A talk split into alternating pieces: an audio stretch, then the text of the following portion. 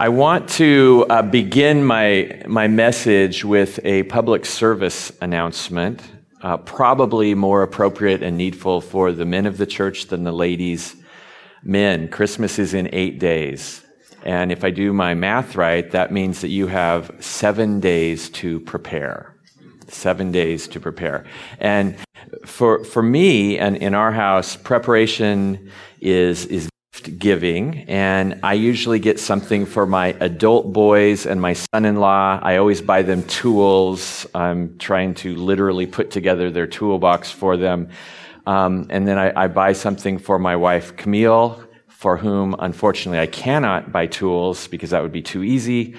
Um, mercifully, Camille does all of the actual heavy lifting and takes care of everything else. But maybe for some of you, preparation, Christmas preparation, that is, is a joy. You just love every aspect of it. For others of you, it is like torture. And, and by the time you get to Christmas, you are exhausted, right? And probably for most people, it's a little bit of both, I'm guessing. A little bit of both. Here's the thing Christmas preparation in, in our day is, I don't think, something that we have illegitimately added to the holiday. Christmas preparation itself, I think, is of the essence. It's, it's not the essence, but it's of the essence. So we ought to, we ought to prepare for Christmas the celebration of the birth of Christ. Why? Because as our texts this morning are going to show us, God himself went to extraordinary lengths to prepare people for the birth of Christ. And as our, our passages are going to demonstrate that fact. And, and, and I get it. Our preparations often distract from the real meaning of Christmas. That's why this, the texts this morning are so important for us. God's preparations 2,000 years ago magnify and explain the true meaning of Christmas. So, uh, this morning, if you're here, uh, maybe you're not a Christian. You're, you're, you're still seeking, wondering. Let me ask you this. If you could stand before God and ask Him for one gift, for one gift, what might that be? Mental peace, prosperity, family, health, harmony, th- those sorts of things maybe come to mind. What I'd like you to do for the next 30, 40 minutes as you're listening to me, consider whether that's the, the, what God actually offers in Christmas is something that you would be willing to accept. Maybe it actually is the best possible gift that you could be given. Okay. Uh, for for the, the, rest of us, uh, Christians, I want you to consider Zechariah this morning and ask yourself if there's anything that you can learn from him. And, and, and as we'll see, this old priest is given a second chance to be faithful after a disastrous failure. And consider whether there's something that understanding that and who God is and how God responded to Zechariah, maybe that's something that could be on offer for you this morning as well. So, uh, the context of, uh, of, of the gospel is, is, is, the gospel of Luke. And our, our text this morning is the, the birth of John the Baptist. But you might recall that we started this series in the begin, four weeks ago with the announcement to Mary that she was going to have a child, and that comes after the announcement to Zechariah and Elizabeth that they're going to have children. So I thought if we're going to talk about the birth of John the Baptist, which is our text this morning, we really need to go back.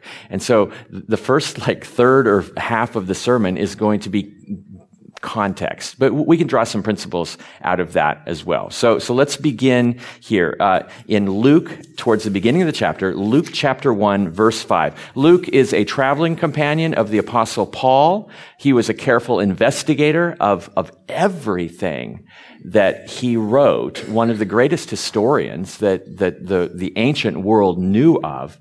And, and he writes this by inspiration of the Holy Spirit.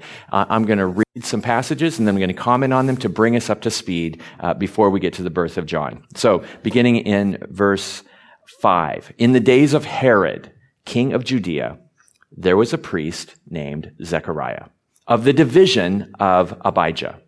And he had a wife from the daughters of Aaron, and her name was Elizabeth. And they were both righteous before God, walking blamelessly in all the commandments and statutes of the Lord. Okay, this is obviously a very happy family. And it seems that they're doing everything right. Everything seems positive. Priestly family on both sides, both very godly individuals, given perhaps the highest accolade that can be given in the Bible to a human. They were blameless. Blameless.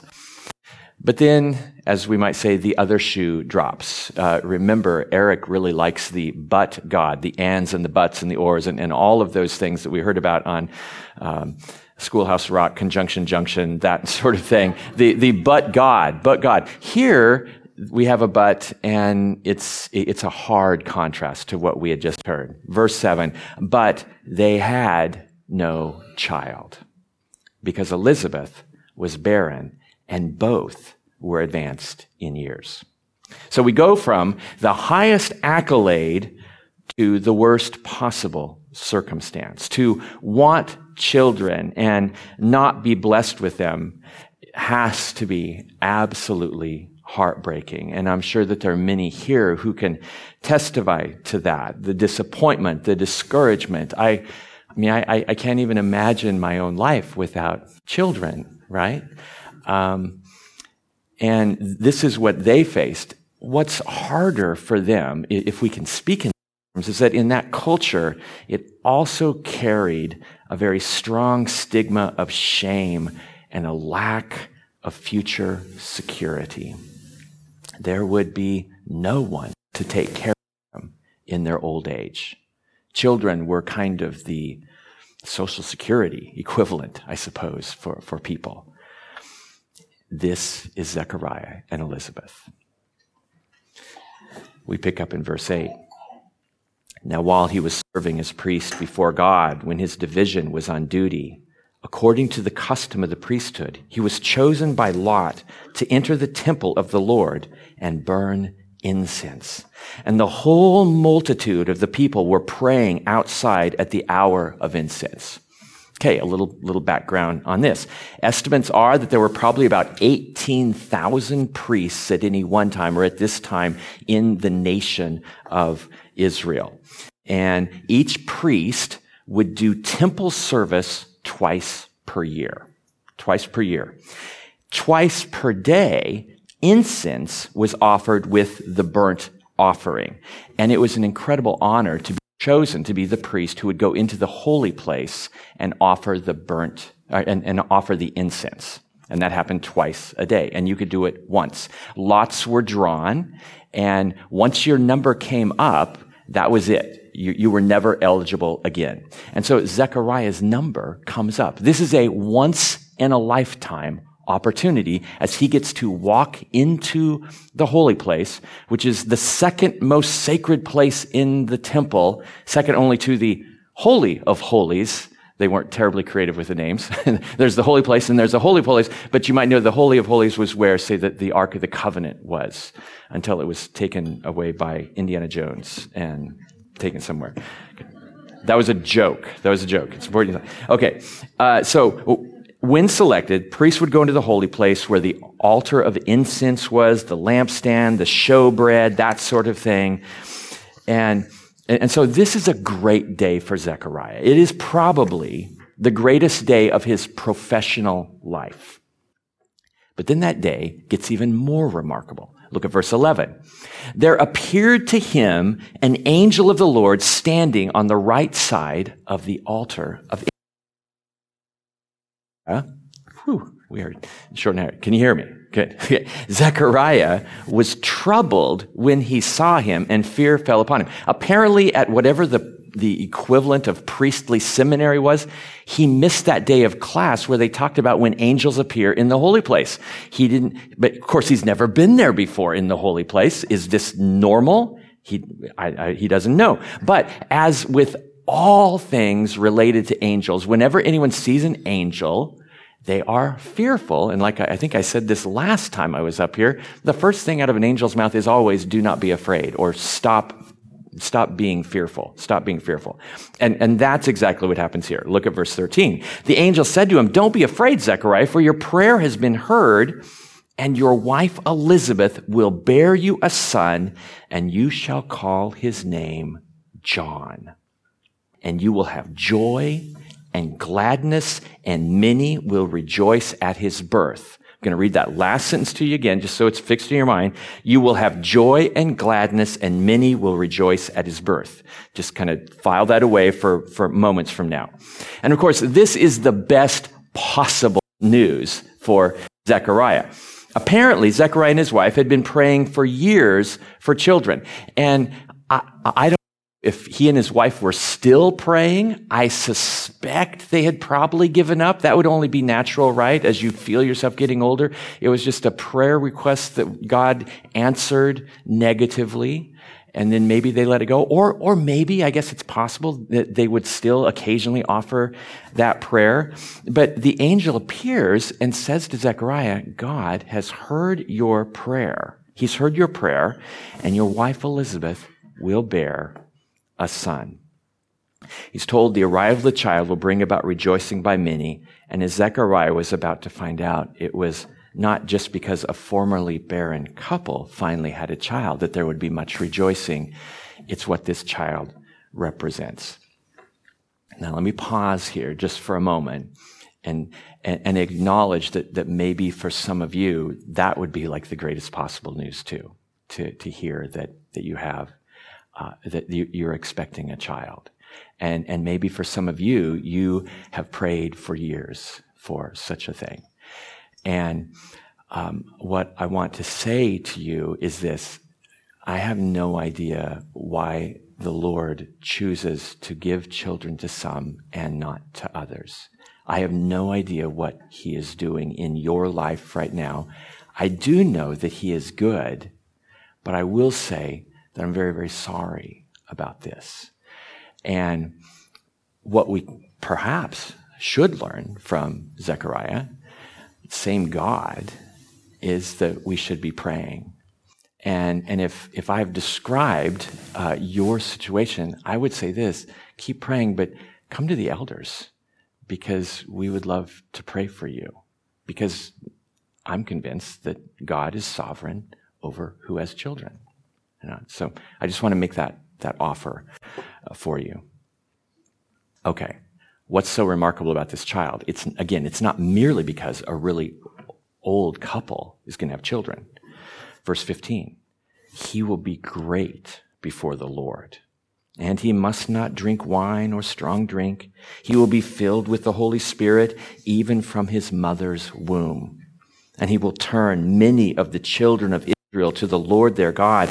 He will go before him in the spirit and power of Elijah to turn the hearts of the fathers to the children and the disobedient to the wisdom of the just to make ready for the Lord a people prepared. Probably everyone who's expecting a child thinks that they're, this child that you're going to have is going to be awesome. Probably most of us have not have an, had an angel appear to us and say, the child that you're going to bear is really going to be awesome. He is going to be on here, um, John and Zechariah and Elizabeth. He would be filled with the Holy Spirit from conception. And why would God do this? We might ask. The, the words angel are carefully chosen because he's about to start something that has been promised for centuries. And the words of the last prophet on record, Malachi, reads this Malachi chapter 4 Behold, I will send you Elijah the prophet before the great and awesome day of the Lord comes. And he will turn the hearts of fathers to their children and the hearts of children to their fathers, lest I come and strike the land with a decree of utter destruction. Do you see how Gabriel, the angel, is, is, is uh, heavily influenced, if you will, given the message that was given to Malachi centuries before? Apparently, the child that Elizabeth and Zechariah are going to have is going to be the one that Israel has been waiting for. And if that's the case, then Elizabeth and Zechariah should recognize that their son is the one who's going to kick off this great redemption that has been promised to Israel. John, their son, would grow to be that man. He would be the one who would signal to the world that Messiah was coming. He would have one job, one job. Well, two jobs, but they're, they're related. But to prepare the people. How is he going to prepare the people? Well, we'll find that out in just a moment. But as, if you've read the Gospels all, you know that John, once he starts preaching and doing his thing, his one job is basically just this. Take his finger and point at Jesus and say, that's the guy. This is the one that we've been waiting for. Finally, this is him.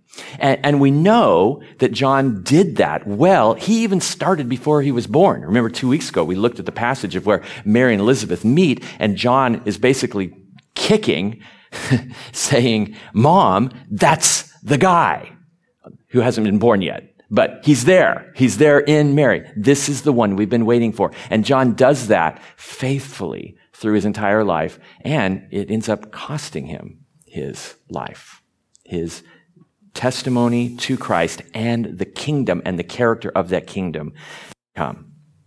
So, he would have to be raised in a special manner. He would be completely devoted to the Lord. No, uh, the, the, the, the, prohibition on wine sounds a lot like the Nazarite vows of the past. This is someone who is consecrated, dedicated to service of the Lord. God is on the move. Everything is starting to come together. Elijah, the greatest prophet, in, at least in terms of action and deed in the Old Testament, is going to return in the person of Zechariah's son. It's astounding news. This is beyond Zechariah's wildest dreams, and he couldn't believe it. Literally, he couldn't believe it. He couldn't believe it. Look at verse 18. Zechariah said to the angel, words that I'll bet he regretted the moment he said them. How shall I know this? For I am an old man and my wife is advanced in years. Okay, normally that would be a really good question. that would be a really good question. Unless you have been praying for this thing for years and you are a priest of the Lord and you are in the holy place and you are talking to an angel who, who delivers this good news to you. An angel of the Lord who is on record as doing this very thing in the past. I think I said a few weeks ago, God was not breaking new ground with the miracle of Zechariah and Elizabeth. He's already done that in the past. And matter of fact, like Zechariah is standing there, a child of Abraham, right? He owes his very existence to the fact that 2,000 years before, God had opened the womb of a barren couple, a barren lady, right? So he should know he should know. And I love the angel's response. The angel answered him, I am Gabriel. I stand in the presence of God, and I was sent to speak to you and to bring you this good news. Let me actually translate the Greek for you. It goes this way. Dude, I'm Gabriel sent from God. Do you think I'm here just to waste your time and mine with lies? I'm Gabriel. Quick application for this. When you pray, expect that God will answer. And when he does answer affirmatively, say, thank you. Be quick to say, thank you. So the, the angel goes on. Zechariah is standing there, dumbstricken, as we'll find out literally, right? The angel goes on. Verse 20. Behold, you will be silent and unable to speak until that day, the day that these things take place, because you did not believe my words, which will be fulfilled in their time. The people were waiting for Zechariah and they were wondering at his delay in the temple. And when he came out, he was unable to speak to them and they realized he had seen a vision in the temple and he kept making signs to them and remained mute. As we'll see later, there's some indication that he was also deaf. Perhaps. Zechariah is stricken dumb. probably deaf. The people knew something had happened, but they're not sure what, because he can't actually tell them what had just happened. He can't explain the delay. It doesn't take that long to offer the incense, apparently. But before, before long, Elizabeth begins to show. Zechariah still remains unable to talk. In Luke's text, the focus then shifts to a very young Mary who's told that she'll be, she will conceive and bear the Christ child. And then the pregnant Mary goes to see the much further along, in terms of pregnancy, Elizabeth, to confirm the words of the angel. Mike talked about that a couple weeks ago. Mary, also full of the Holy Spirit, then delivers her beautiful Magnificat that, that, that, Eric walked through last week, celebrating the goodness of God both to Mary and to Israel, which finally brings us to our passage. So the sermon begins officially now. Some of you are going, Are we ever going to eat? Yeah, we'll go. We will, I promise. Our passage. Let's flip ahead to verse 57 now. Now the time came for Elizabeth to give birth, and she bore a son.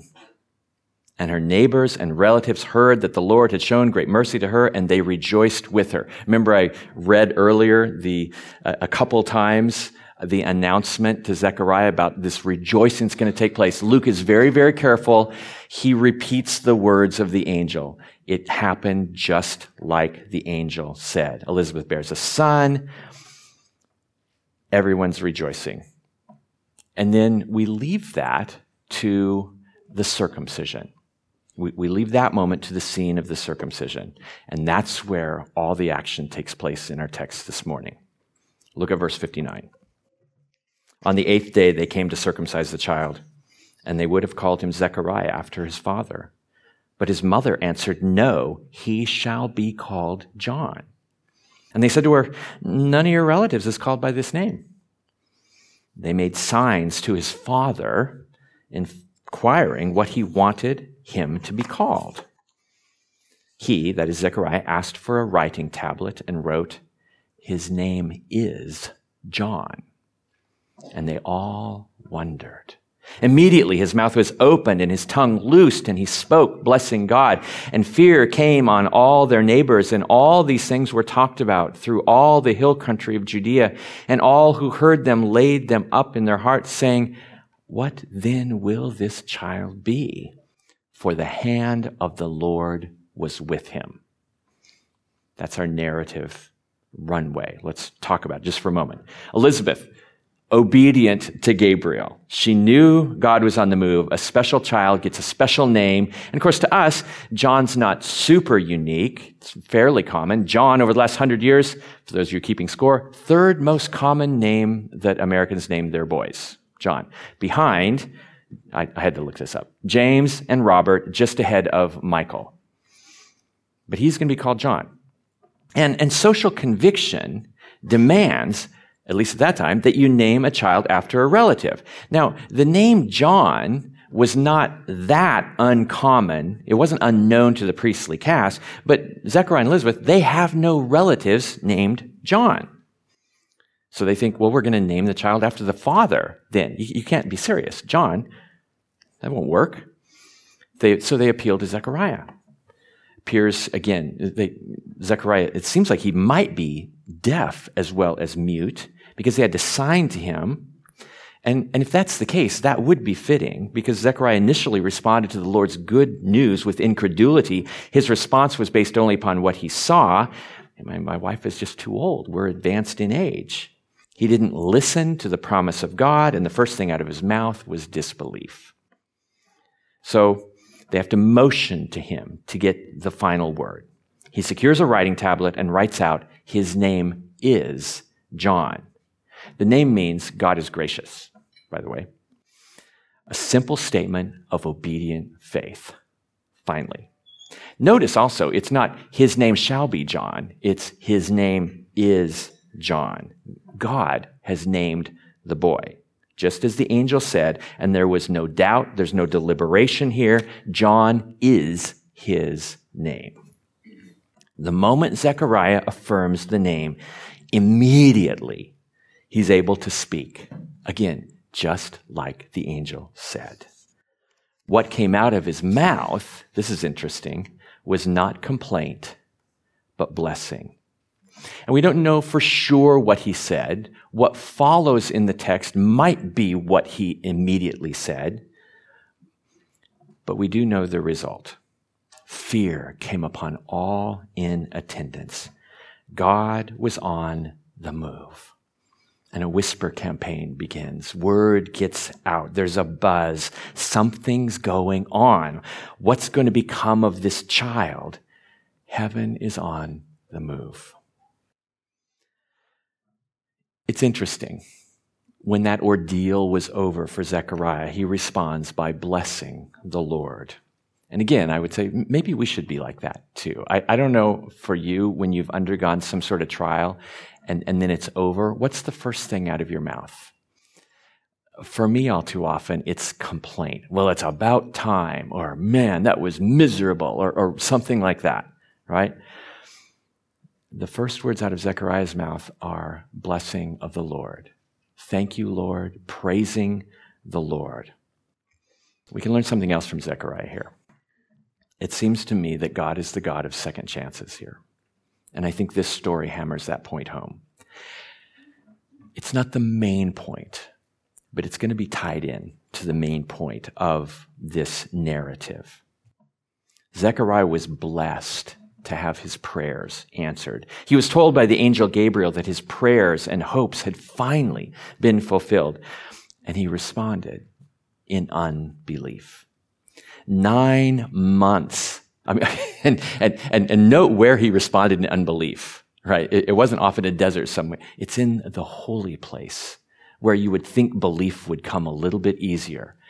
And he responds with unbelief. Nine months of living with that failure, compounded by the fact that he is unable to speak, probably deaf as well. This is a lot of time to dwell on your failure. No other voices except those that are going on in your head. The most significant moment in Israel's history, the beginning of the great redemption, something every biblical saint had yearned for since the time of Adam, and something Zechariah had a front row seat for, and the blessing of being an active participant in it, and he responds with unbelief. He didn't believe. And I'll bet that weighed on him. Here's the beauty. When the baby was born, Zechariah was given another chance to declare his faith. And this time, he doesn't waver. He blesses the Lord and is obedient. His name is John. Maybe some of you, I'm hedging by saying maybe, I'll bet all of you know what it's like to feel like Zechariah. You've had an opportunity to be faithful, and you blew it. Maybe it was fear, maybe it was unbelief, but the moment passes and you feel like a failure. I mean, Zechariah, on the biggest day of his professional and religious life, in the holy place, offering incense to the Lord, and an angel appears to him and he responds in disbelief. And then he's put on the sideline for nine months. And maybe some of you have been in situations where you, you didn't live up to your Christian calling. You, you, you, you failed, you, you sinned, and, and now you wonder if God would ever want to use you again. Or maybe it was a decision that you thought was good, but it turns out disastrously wrong, and it calls into question your own discernment. You feel like the Lord maybe has placed you on the sideline with no hope of getting back into the game. And you know what Zechariah must have felt like. And if that's the case, then don't fail to learn what Zechariah learned and what he teaches us here. The Lord is the God of second chances. I, I don't know what the Lord has planned for your life. But I do know that there will be times where you can be faithful. You can count on that. Young people, know this your failures do not define you. Maybe you've had an opportunity to stand up for Christ. Maybe there was an opportunity for you to testify to, to, to, your faith in Jesus Christ. And you let that pass by, and now you think, I'm just not any good at this witnessing thing. Your failures do not define you. The one you serve, Jesus Christ, is the one who defines you. And his word is way more trustworthy, more powerful, and it's more true than any words that you can say to yourself. Look at what Zechariah says. Verse 67. His father Zechariah, filled with the Holy Spirit, and prophesied, saying, and I'll just pause here and say, so he's filled with the Holy Spirit and he begins to prophesy. What is prophecy? A very simple definition of prophecy direct discourse from God to humans mediated through the prophet. Direct, so to disobey or disbelieve the prophet when the prophet is prophesying is the same thing as disobeying or disbelieving God.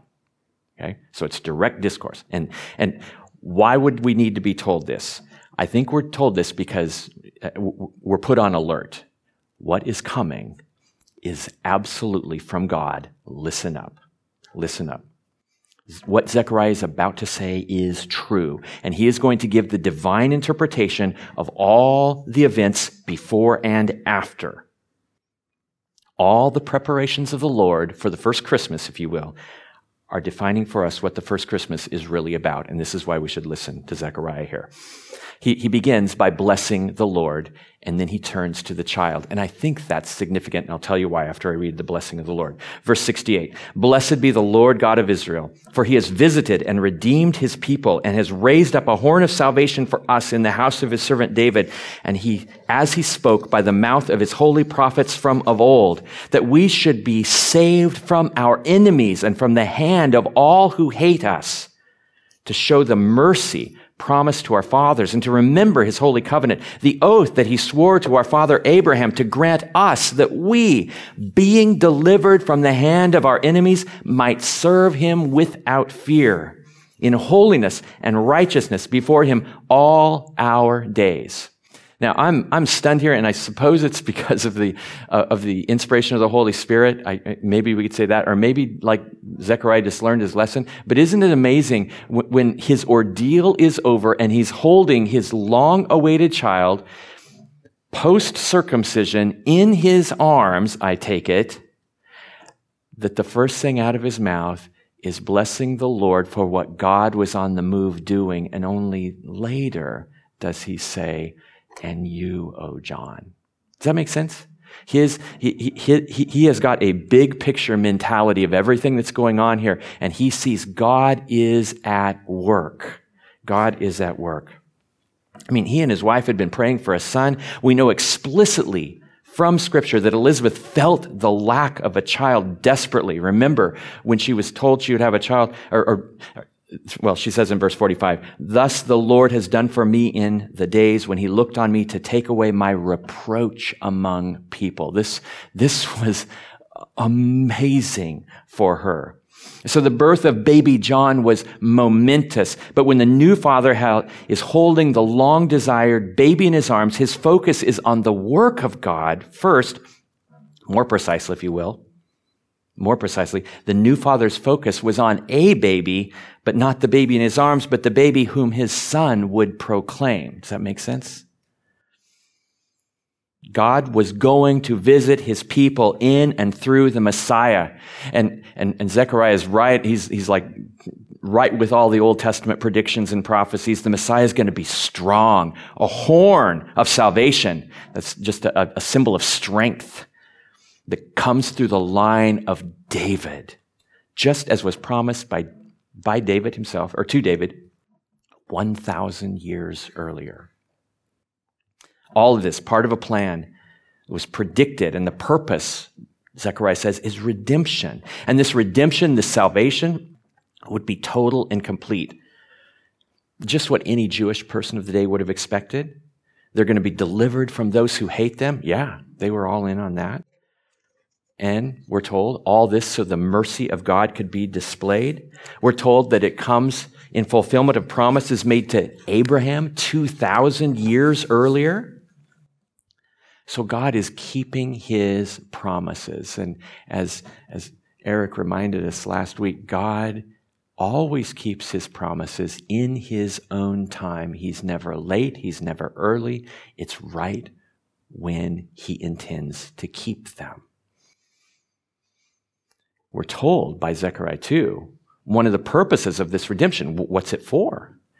Redeemed so his people could serve him, could serve the Lord forever, to serve without fear, to serve in holiness, to serve in righteousness. And let me just say, Christian, you haven't just been saved from something, from the wrath of God, saved from your sins, saved from punishment. You have been saved for something significantly saved for something. What? Namely, to serve God fearlessly, righteously, and in holiness. You haven't just merely been forgiven and given a new start, although you have, and that's great. That's, that's awesome, more than we could even hope for. But God's will for your life is that you serve Him faithfully and fearlessly. That's what you have been saved for. Then Zechariah turns to his child, John, who I take it he's holding in his arms. And you, child, will be called the prophet of the Most High. For you will go before the Lord to prepare his ways, to give knowledge of salvation to his people in the forgiveness of their sins, because of the tender mercy of our God, whereby the sunrise shall visit us from on high to give light to those who sit in darkness and in the shadow of death, to guide our feet into the way of peace. Zechariah looks at his child and says, You will be called prophet of the Most High. Mary's son, Jesus, it was told, would be called Son of the Most High. This connects John and Jesus together, the baby in Zechariah's arms, to the great redemption that God is about to bring. There's a new era that is about to dawn. But why? Because God Most High has signaled the coming of the Son of the Most High through the forerunner, the prophet of the Most High. And the child would grow and then would go before the Lord to prepare his ways. And I'll just throw this out there instantly. I think this is a testimony of Christ's divinity. John is going before the Lord, preparing his ways, and he's preparing the way for Jesus. I'll just leave that there.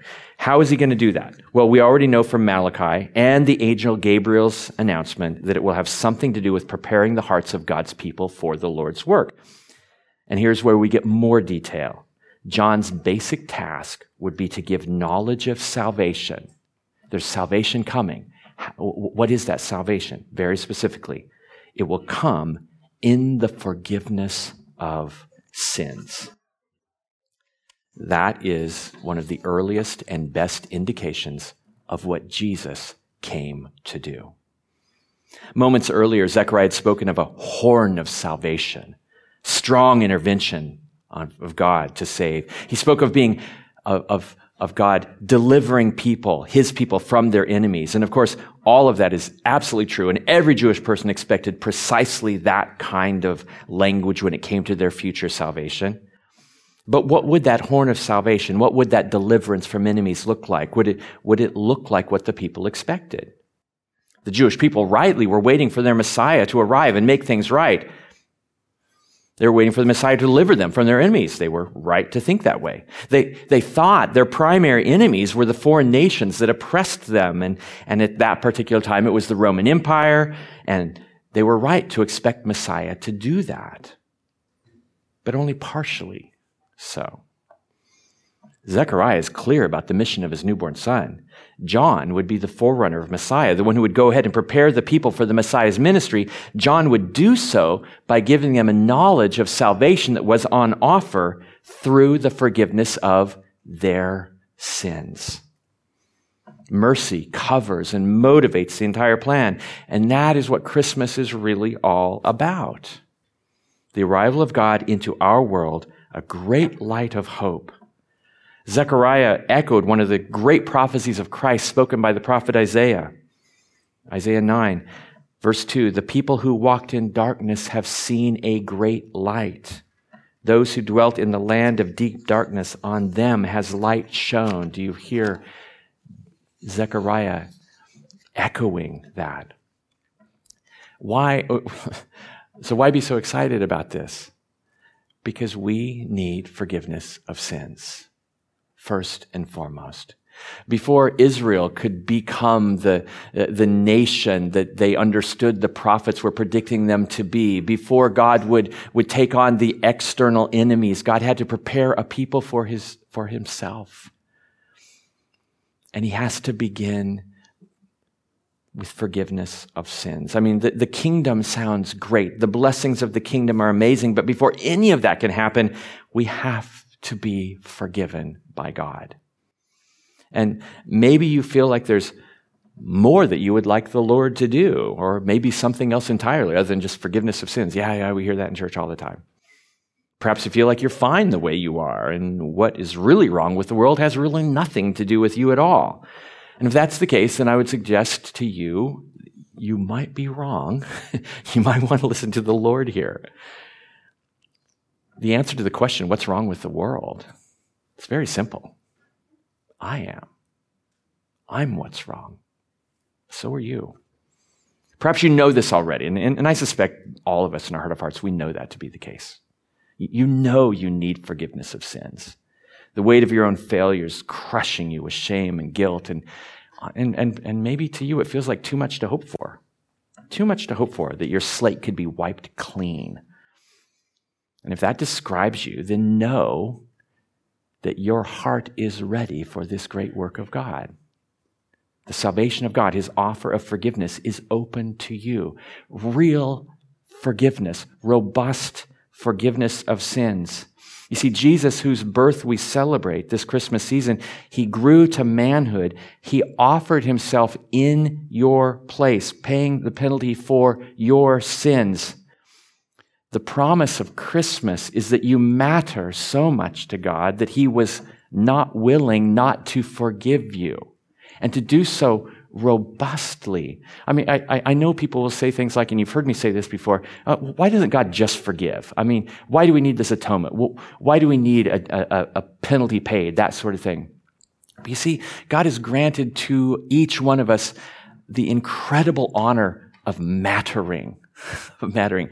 What you do matters, and it matters deeply throughout the cosmos, even. You think, what? Even those little mistakes I made? Yes, they matter. Every decision you make matters. And that's an incredible privilege that the Lord has given to us. Imagine if God were to say, I don't really care what you do.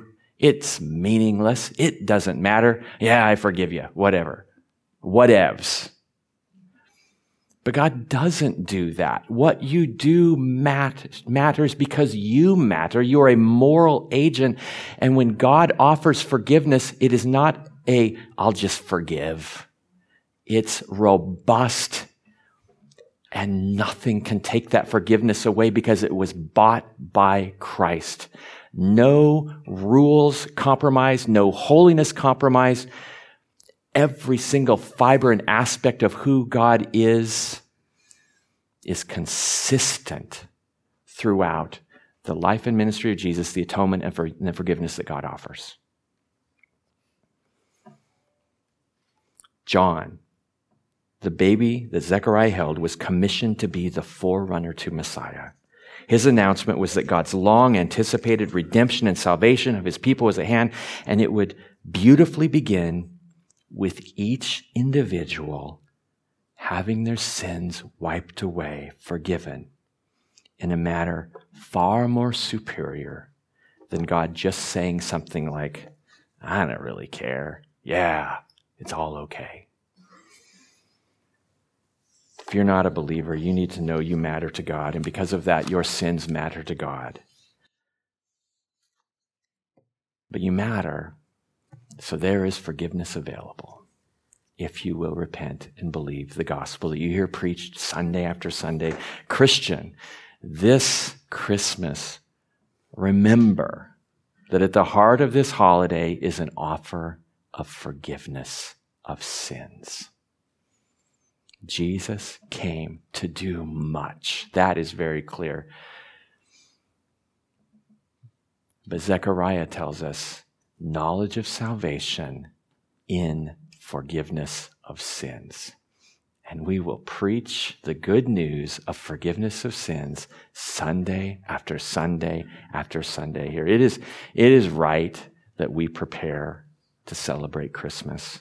It's right that we do so by giving gifts.